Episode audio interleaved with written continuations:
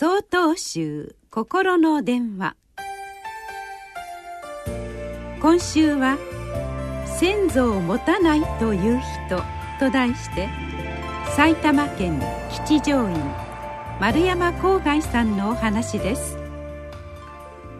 出家して間もなくの頃高校時代の友人と話していた時のことです。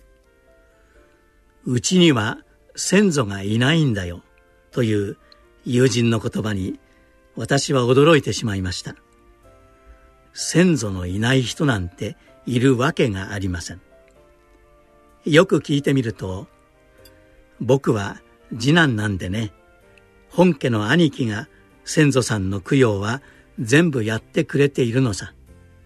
お寺のこともお墓を守るのも全部兄貴任せなんだよ。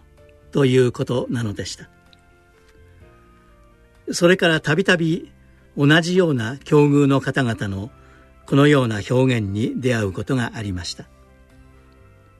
しかし先祖がいないという表現は便宜的に使うとしてもやはり違和感を覚えます。言うまでもないことですが自分がこの世に生まれ出る前には何人ものご先祖がいるわけです。わずか5代遡っただけでもなんと62人ものご先祖を数えることができます。お盆でお墓参りをされたかと思いますがお墓に眠っている方だけがあなたのご先祖ではないのです。この命あなたも私も多くの命の継承のおかげでこの世にいただいた命です。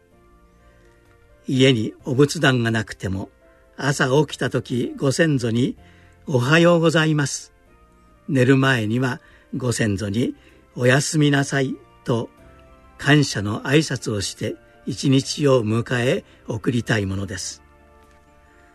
そのような実践が自らの日々を漫然と過ごしてしまうことから守ってくれていると実感しています。子供さんたちにもそのような習慣を伝承していただきたいと思います。